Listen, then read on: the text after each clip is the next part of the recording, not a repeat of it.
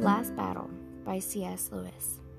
Chapter 5 How Help Came to the King. But his misery did not last long. Almost at once there came a bump, and then a second bump, and two children were standing before him. The wood in front of him had been quite empty a second before, and he knew they had not come from behind his tree, for he would have heard them. They had in fact simply appeared from nowhere he saw at a glance that they were wearing the same queer, dingy sort of clothes as the people in his dream, and he saw at a second glance that they were the youngest boy and girl out of that party of seven. Gosh, said the boy, that took one's breath away. I thought. Hurry up and get him untied, said the girl. We can talk afterward. Then she added, turning to Tirian, I'm sorry we've been so long. We came the moment we could. While she was speaking, the boy produced a knife from his pocket and was quickly cutting the king's bonds. Too quickly, in fact, for the king was so stiff and numb that when the last cord was cut, he fell forward on his hands and knees. He couldn't get up again until he had brought some life back into his legs by a good rubbing. I say, said the girl, it was you, wasn't it, who appeared to us that night when we were all at supper? Nearly a week ago. A week, fair maiden, said Tirian.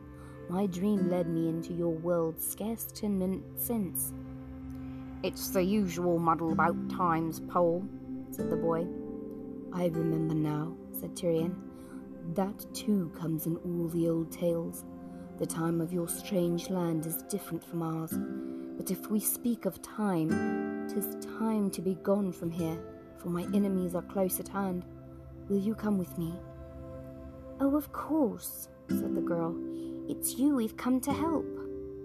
Tirian got to his feet and led them rapidly downhill, southward and away from the stable. He knew where he meant to go, but his first aim was to get to rocky places where they would leave no trail, and his second, to cross some water so that they would leave no scent. This took them about an hour's scrambling and wading, and while that was going on, nobody had any breath to talk. But even so, Tirian kept on stealing glances at his companions. The wonder of walking beside the creatures from another world made him feel a little dizzy, but it also made all the old stories seem far more real than they had ever seemed before. Anything might happen now. Now, said Tirian, as they came to the head of a little valley which ran down before them among young birch trees. We are out of danger of those villains for a space, and may walk more easily. The sun had risen, dewdrops were twinkling on every branch, and birds were singing. What about some grub? I mean for you, sir. We two had our breakfast, said the boy. Tirian wondered very much what he meant by grub but when the boy opened a bulgy satchel which he was carrying and pulled out a rather greasy and squashy package, he understood. He was ravenous enough, though he hadn't thought about it till that moment. There were two hard boiled egg sandwiches, and two cheese sandwiches, and two with some kind of paste in them. If he hadn't been so hungry, he wouldn't have thought much of the paste, for that is a sort of food nobody eats in Narnia. By the time he had eaten all six sandwiches, they had come to the bottom of the valley, and there they found a mossy cliff with a little fountain bubbling out of it. All three stopped and drank and splashed their hot faces. And now, said the girl, as she tossed her wet hair back from her forehead, aren't you going to tell us who you are and why you were tied up and what's it all about?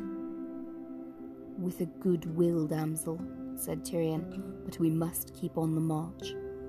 So while they went on walking, he told them who he was and all the things that had happened to him.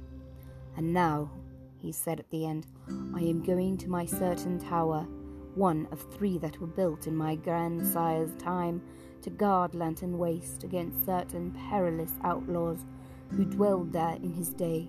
By Aslan's good will, I was not robbed of my keys. In that tower we shall find stores of weapons and mail, and some victuals also, though no better than dry biscuit. There also we can lie safe while we make our plans. And now, prithee, tell me, who you two are and all your story. I'm Eustace Scrubb, and this is Jill Pole, said the boy. And we were here once before, ages and ages ago, more than a year ago by our time. And there was a chap called Prince Rilian, and they were keeping this chap underground. And Puddleglum put his foot in. Ha! Cried Tirian. Are you then that Eustace, and that Jill who rescued King Rilian from his long enchantment? Yes, that's us, said Jill. So he's King Rilian now, is he? Oh, of course he would be. I forgot. Nay, said Tirian, I am the seventh in descent from him. He has been dead over two hundred years. Jill made a face. Ugh, she said. That's the horrid part about coming back to Narnia. But Eustace went on. Well, now you know who we are, sire, he said. And it was like this. The Professor and Aunt Polly had got all us friends of Narnia together. I know not these names, Eustace, said Tirian. They're the two who came into Narnia at the very beginning, the day all the animals learned to talk. By the lion's mane, cried Tirian. Those two, the Lord Diggory and the Lady Polly, from the dawn of the world, and still alive in your place? The wonder and the glory of it. But tell me, tell me, she isn't really our aunt, you know, said Eustace. She's Miss Plummer, but we call her Aunt Polly.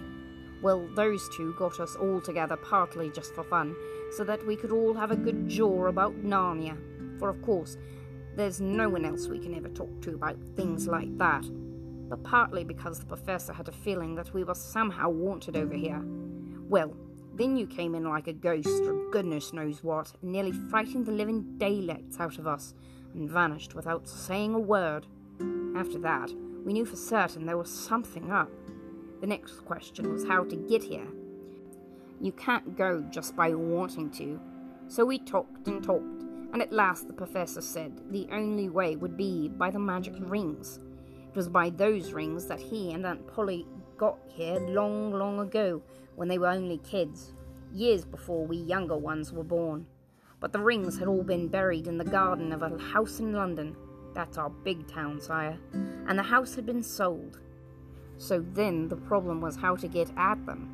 You'll never guess what we did in the end. Peter and Edmund, that's the High King Peter, the one who spoke to you, went up to London to get into the garden from the back, early in the morning before people were up. They were dressed like workmen so that if anyone did see them, it would look as if they'd come to do something about the drains.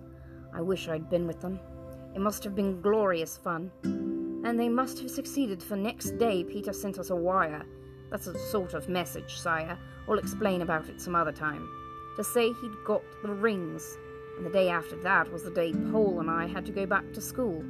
We're the only two who are still in school, we're at the same one. So Peter and Edmund were to meet us at a place on the way down to school and hand over the rings. It had to be us two who were to go to Narnia, you see, because the older ones couldn't come again. So we got into the train, that's a sort of thing people travel in in our world, a lot of wagons chained together, and the Professor and Aunt Polly and Lucy came with us. We wanted to keep together as long as we could. Well, there we were in the train.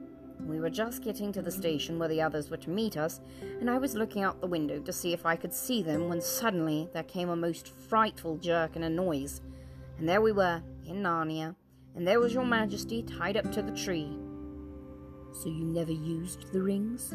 said Tirian. No, said Eustace. Never even saw them. Aslan did it all for us on his own way without any rings. But the High King Peter has them, said Tirian.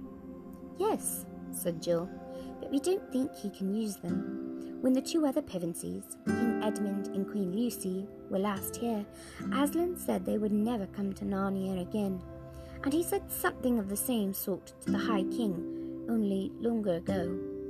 You may be sure he'll come like a shot if he's allowed. Gosh, said Eustace, it's getting hot in this sun.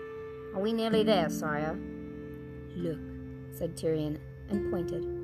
Not many yards away, grey battlements rose above the tree tops and after a minute's more walking, they came out in an open grassy space.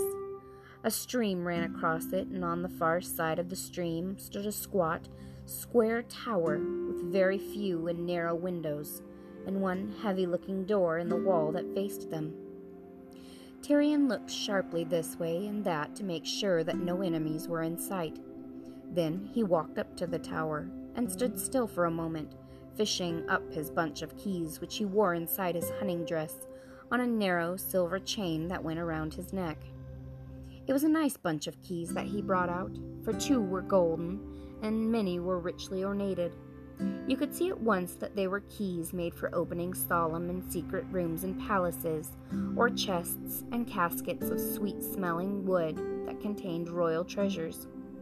But the key which he now put into the lock of the door was big and plain, and more rudely made. The lock was stiff, and for a moment Tirian began to be afraid that he would not be able to turn it. But at last he did, and the door swung open with a sullen creak. Welcome, friends, said Tirian. I fear this is the best palace that the King of Narnia can now offer to his guests. Tirian was pleased to see that the two strangers had been well brought up. They both said not to mention it, and that they were sure it would be very nice. As a matter of fact, it was not particularly nice. It was rather dark and smelled very damp. There was only one room in it, and this room went right up to the stone roof. A wooden staircase in one corner led up to a trap door by which you could get out on the battlements. There were a few rude bunks to sleep in and a great many lockers and bundles. There was also a hearth, which looked as if nobody had lit a fire in it for a great many years. We'd better go out and gather some firewood first thing, hadn't we? said Jill. Not yet, comrade, said Tirian. He was determined that they should not be caught unarmed, and began searching the lockers, thankfully remembering that he had always been careful to have these garrison towers inspected once a year to make sure that they were stocked with all things needful. The bowstrings were there in their coverings of oiled silk. The swords and spears were greased against rust, and the armor was kept bright in its wrappings. There was something even better. Look, said Tirian, as he drew out a long mail shirt of a curious pattern and flashed it before the children's eyes. That's funny looking mail, sire, said Eustace. Ay, lad, said Tirian. No Narnian dwarf smithied that. 'Tis mail of Calormen, outlandish gear. I have ever kept a few suits of it in readiness, for I never knew when I or my friends might have reason to walk unseen in the Tisroc's land. And look on this stone bottle. In this is a juice which, when we have rubbed it on our hands and faces, will make us brown as Calormenes. Oh, hurrah! said Jill. Disguise! I love disguises.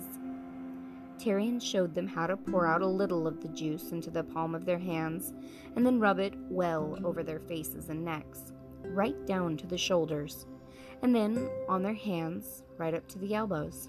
He did the same himself. After this has hardened on us, he said, we may wash in water, and it will not change. Nothing but oil and ashes will make us white Narnians again. And now, sweet Jill, let us see how this mail shirt becomes you. Tis something too long, yet not so much as I feared. Doubtless it belonged to a page in the train of one of the Tarkaans. After the mail shirts, they put on Calormene helmets, which were little round ones fitted tight to the head and having a spike on top. Then Tirian took long rolls of some white stuff out of the locker and wound them over the helmets till they became turbans but the little steel spikes still stuck up in the middle. He and Eustace took curved Calormene swords and little round shields. There was no sword light enough for Jill, but he gave her a long, straight hunting knife, which might do for a sword at a pinch. Hast any skill with the bow, maiden? said Tirian. Nothing worth talking of, said Jill, blushing. Scrap's not bad. Don't you believe her, sire, said Eustace. We've both been practicing archery ever since we got back from Narnia last time, and she's about as good as me now. Not that either of us is much. Then Tirian gave Jill a bow and a quiver full of arrows. The next business was to light a fire, for inside that tower it still felt more like a cave than anything indoors, and set one shivering. But they got warm gathering the wood. The sun was now at its highest, and when once the blaze was roaring up the chimney, place began to look cheerful. Dinner was, however, a dull meal, for the best they could do was to pound up some of the hard biscuit which they found in a locker, and pour it into boiling water with salt so as to make a kind of porridge. And of course, there was nothing to drink but water. I wish you'd brought a packet of tea, said Jill. Or a tin of cocoa, said Eustace. A firkin or so of good wine in each of these towers would not have been amiss, said Tirian.